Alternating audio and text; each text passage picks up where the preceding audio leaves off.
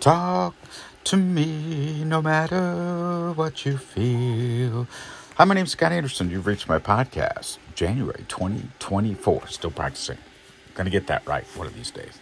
Uh, as always, published a HubPages article out on uh, HubPages at Doc Anderson.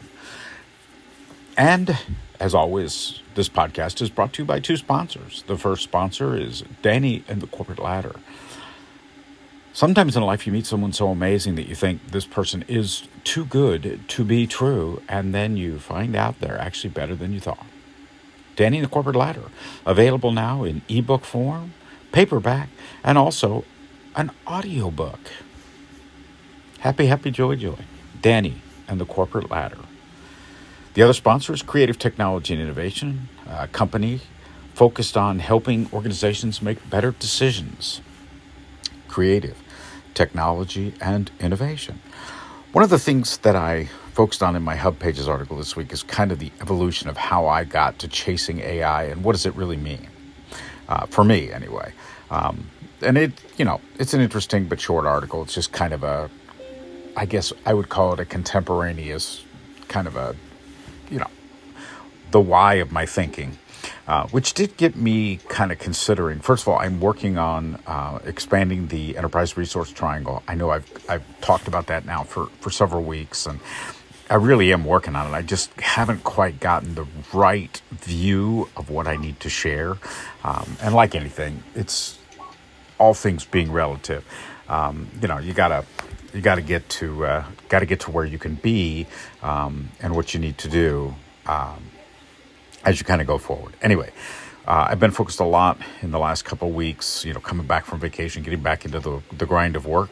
Um, although I do like my job, so I guess it's not a grind. But, you know, I've been doing uh, 3D printing, trying to uh, uh get one of my 3D printers working. Um, I'm actually working with the technical support team. Uh, I followed my rule. I have a rule that I've used for many years, which is if I can't get it done in an hour, if I cannot fix the problem in an hour, uh, then I reach out to technical support. Um, and that that's helped me and saved me probably hundreds of hours over the course of the years because I, I just don't let myself get bogged down in trying to fix something that I'm oh so close but oh so far. Uh, and that's that's an important thing. I know it's very hard to let go when you're trying to troubleshoot and solve problems, but the reality is sometimes you just have to let go. Sometimes you just have to say, I can't solve this problem on my own. Get help. Uh, but, you know, that is neither here nor there. I am happily using my AnkerMake. Uh, AnkerMake is a, a, company. If you've ever bought anything from Anker, they do uh, USB hubs, they do USB charging. Um, they, they, have a number of things that they sell. AnkerMake is, is their printer. Um, and it's it's a very good 3D printer. It's fast. Um, the other cool thing it does is it takes a time lapse of what it's printing, uh, which I really like. I show the time lapses on my YouTube channel. Um, I'm kind of letting my YouTube channel grow organically. I'm not really trying to grow it, but it has been kind of, it's expanded a little bit. I think I'm over 400 subscribers now, which is about, you know, seems about fair. Um, I also still post to TikTok, and what I mostly post is, you know, bird buddy videos and videos of the dogs. I, I, I have quite a few fun videos of the dogs, you know, waiting waiting for my wife to come home, waiting for things to happen, you know, blah blah blah. All of that is stuff that you know, it's fun to capture, it's fun to look at, but it's also fun to share. So I do a lot of that, but the printing stuff has been kind of interesting. Like I said, I want to get my other printer operational. It's a bigger bed, so it'll allow me to print larger things. Uh, the AnkerMake is a smaller bed, and you know, obviously, it does a great job printing the smaller objects. But you know, I want to be able to print bigger things. I want to be able to print um, the body of the home rover I'm building. Um, I finally got the rover pretty much designed the way I want it to work. I just haven't actually gotten it to the point where it's it's ready to be built. Um, and I'm jealously watching a friend of mine who's printing a robot um, on his 3D printer, and I'm I'm dying because, well, he's doing what I want to be doing, and you know I'm just not there yet. Um, the other thing, I, I got uh, the Arsenal product. I've been waiting for that. It's a product that is um, integration with your, uh, you know, digital signal, digital single reflex camera DSLR, um, and uh, it, it basically allows you to, to integrate AI into the, the pictures you take with a with a DSLR. So um, I've been waiting for it. I got it set up and installed and connected to my phone. I just haven't gotten a chance to go outside with it and, and take some pictures, which I will try to do uh, over the next few weeks. The other thing I'm working on, uh, which is my ongoing basement project, I'm trying to get the last few things kind of organized and set up in such a way that they're uh, they're amenable to what I want to do, right? Where I want to be and, and what I kind of need in the short run um, as I go forward. So, uh, 3D printing, uh, Arsenal, the uh, AI based camera edition. Um, and then there's a, just a few other things that I'm trying to get out of the basement and actually clear up and, and remove.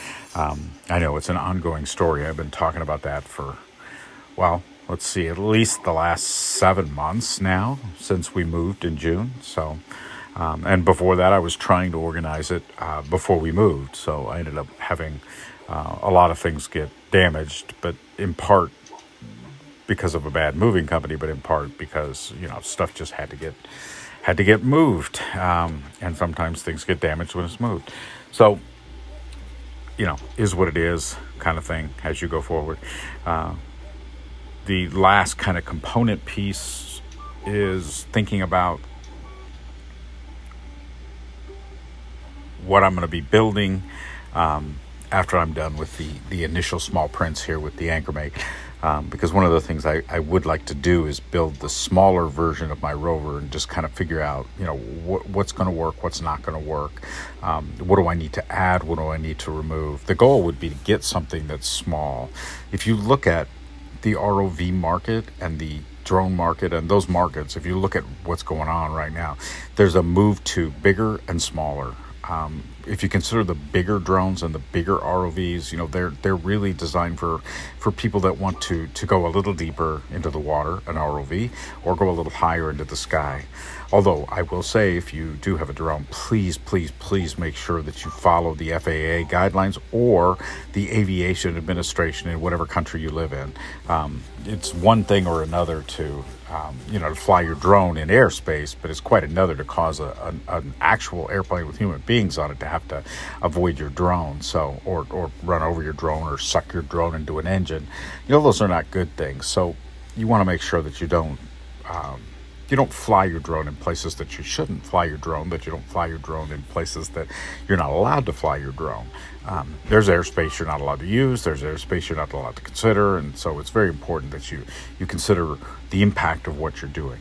With ROVs, you're less likely to run into places you're not supposed to be. Uh, there are very few facilities underwater. Oh, I'm sure there are a few, but um, most of those are, are scientists living down underwater. So um, it's a matter of, you know, as you as you use your ROV, you're less likely to run into those things. And you know, ROVs are also tethered, so you're bound to a much smaller space than a drone that can fly around and be anywhere it wants to be in the air.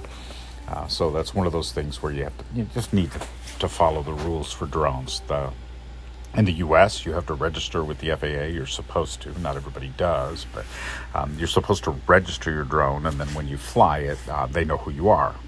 Um, but you know, someday they'll they'll just simply put a chip on it, and every drone that gets shipped in a country will have a chip from the aviation authority of that country.